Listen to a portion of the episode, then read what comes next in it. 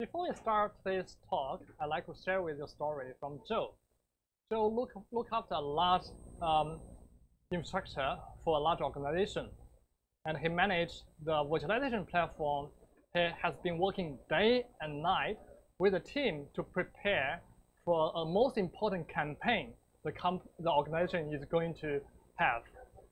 The company is going to generate the majority revenue through this campaign and only 12 hours and they already stabilized the version of the application and ready to go live. Unfortunately, someone just did another routine test and identified a high risk of application. They need to quickly fix the problem, otherwise it will have a big impact to the end user experience and company reputation. What Joe is going to do he has no confidence because it took him days and weeks to get to the current stage. He has no mechanism to support him to roll out another version. But look at this challenge. AWS faces this similar challenge every day. But AWS just simply treat this change as a routine and roll out the newer version to whole fleet as business as usual. You can see the challenge most organizations have today, and AWS can handle this so easily. This is a big gap we're trying to remediate. Today's talk, I'd like to share with you some thought and also technology to help you. Why Joe is so struggling? Because most of the time, he just wait. Depending on organization, you have, have multiple teams to perform different type of tasks. And during the handover is keep waiting. For example, you have solution defined and wait someone to deploy into staging or testing environment. Once you pass the test, you wait application owner to approve it and wait someone to deploy that into your production environment.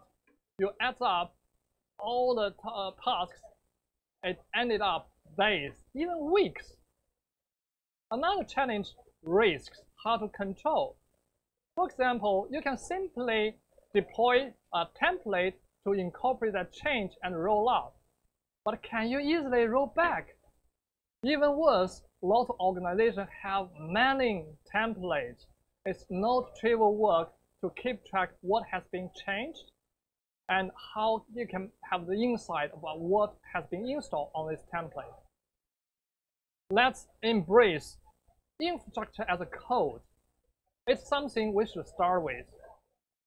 It's just to deliver a repeatable routine when you provision new infrastructure or you make a change.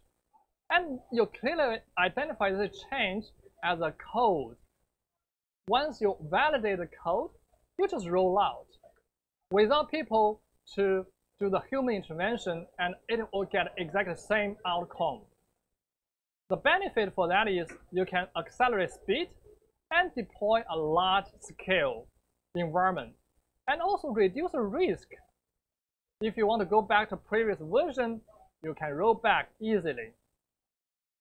I'd like to highlight some principles for of infrastructure as a code. Some principles comes from this book. I call it CDR. C stands for consistent. You should always stick to um, one consistent mechanism. For example, you already have infrastructure de defined as code, but you sometimes you want to fix something, you tend to jump on the host and do make a change in a quick and dirty way. You have inconsistency. As a result, you lose the confidence about your automation process, and it's getting worse. Secondly, treat the servers as a cattle instead of pets. Doesn't matter server is appear, disappear, or resize the server, your application should always on. Last, repeatable. You define the process once, deploy the code once, and you give the same input. You should always can easily repeat the process with exactly same outcome. Why AWS serverless can help you achieve this. Firstly, fully managed. You don't need to manage your own environment. And you can pay as you go. Just pay when the tasks were, was running. And also because the integration between AWS and VMware Cloud on AWS, you have that high bandwidth, low latency link. You have a seamless integration to provide very good performance to streamline your build or software release process. Furthermore, what if you already of automation? You can continue using that code because lots of AWS service, services support wide range of SDK and API. You make little effort to get it working in using the uh, serverless services. Let's jump into technology. So Joe managed to take this approach and start with a, make a change into code and use code commit. That's a man managed services like a private GitHub. You commit code and then you leverage code build to do the build for you. You don't need to manage your own environment. And use CloudFormation, you specify what resources you want to deploy into the staging or testing environment, pass the testing, and automatically send a notification to application owners using Amazon Notification Service SNS. Code pipeline will coordinate each component and make a very seamless process for you. But the question is, how about production? Application owners want low risk, no downtime. Can we make it happen? Let's talk about blue-green. You have two environments up running all the time. Blue is your production environment. Green, that will be your newer version and you set up boundaries. Uh, probably your application stack or whole infrastructure or individual VMs. Uh, it's up to you how you configure this environment. And then you make a choice how going to do the deployment into production. So here, use the example, you can change the DNS record or load balancer uh, configuration to point to different environment. Let's use a very simple example. For example, here you have two boxes in the middle. This is a customer-owned AWS account. Right-hand side, you already deployed applications on VMware Cloud on AWS. It's VMs. And you have an existing version running blue version, that's your production. And a green, a green box, that's a newer version for the version you want to upgrade to.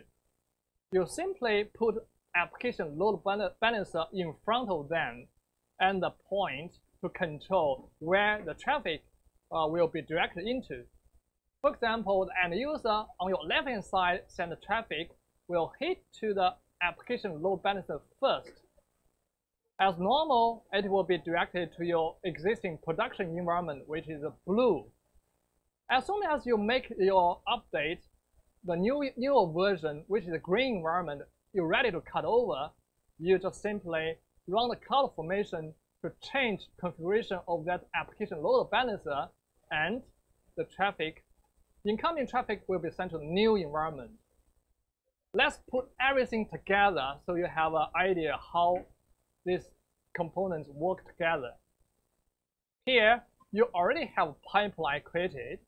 You have change made and define the change as a code and then use code build to build your new environment and deploy into staging and also pass the testing. You can see the green box, the VMs, the group of VMs is a newer version of the application is ready to cut over. And here you just simply run a CloudFormation to change the configuration. And then as a result, the traffic will be directed to a new environment. You're happy with a stable, you simply just demolish your existing blue environment. What if you have a challenge, you have uh, issues you want to roll back, you simply make that change as a code and you go back to your previous version within seconds. as you can see, it's very streamlined process. And here, we our goal is to leverage AWS serverless to streamline this process, animate human intervention, animate time you require to execute these tasks, and most importantly, animate the waiting time between the cutover. As a result, you can see instead of have weeks or days, we'll have hours, very efficient and streamlined process. So that's an end of talk. Thank you very much.